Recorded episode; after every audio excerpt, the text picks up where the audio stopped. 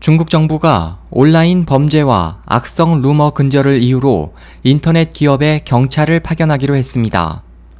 중국 관영 신화통신은 이번 조치는 온라인 사기와 테러에 관한 정보 확산이 국가 안보와 사회적 안정을 해친다는 판단에 따른 정부의 조치라며 앞으로 온라인 불법 행위들이 더 빠르게 파악되고 기업도 웹사이트 보안을 강화해 기업 능력이 향상될 수 있을 것이라며 정부의 입장을 대변했습니다. 보도는 당국이 경찰을 파견하는 기업의 기준은 아직 밝히지 않았지만 중국의 전자상거래 기업인 알리바바와 게임 메신저 회사인 텐센트, 검색 엔진 바이두가 포함될 것으로 예측했습니다. 이번 조치에 대해 알리바바 측은 인터뷰를 통해 온라인 불법 행위를 근절하고 고객들을 보호하기 위해 플랫폼의 신뢰성과 보안성을 유지하는 것이 중요하다고 긍정했지만 텐센트 바이두는 인터뷰에 응하지 않았습니다.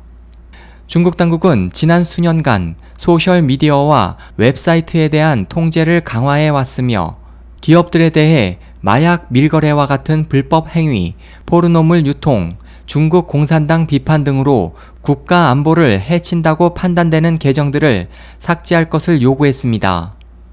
또 최근 모바일 메신저에 대한 통제도 강화하는 가운데 지난해 8월에는 중국 내 주요 메신저를 실명제로 전환할 것을 요구했고 중국의 가장 인기 있는 모바일 메신저 위챗에 대해 역사를 왜곡한 133개의 계정을 삭제토록 했습니다.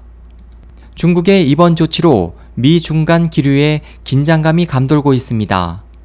미국은 지난 6월 발생한 미국 연방인사관리처 OPM 전산 시스템 해킹이 중국의 소행으로 보고 있으며 중국은 미 정보기관이 타 정부의 정보를 염탐하기 위해 기술 기업들을 사용한다는 보도가 나온 후 자체 사이버 보안을 강화하고 있습니다.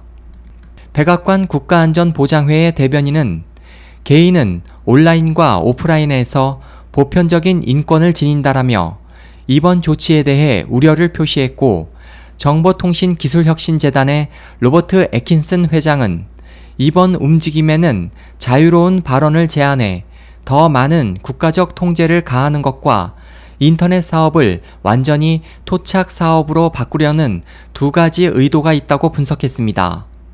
월스트리트 저널은 중국 정부가 검열을 이행하지 않는 서비스들을 폐쇄할 것이라고 위협했던 예전의 방식보다 한층 직접적인 통제를 가하고 있다고 풀이했습니다. SOH 희망지성 국제방송 홍승일이었습니다.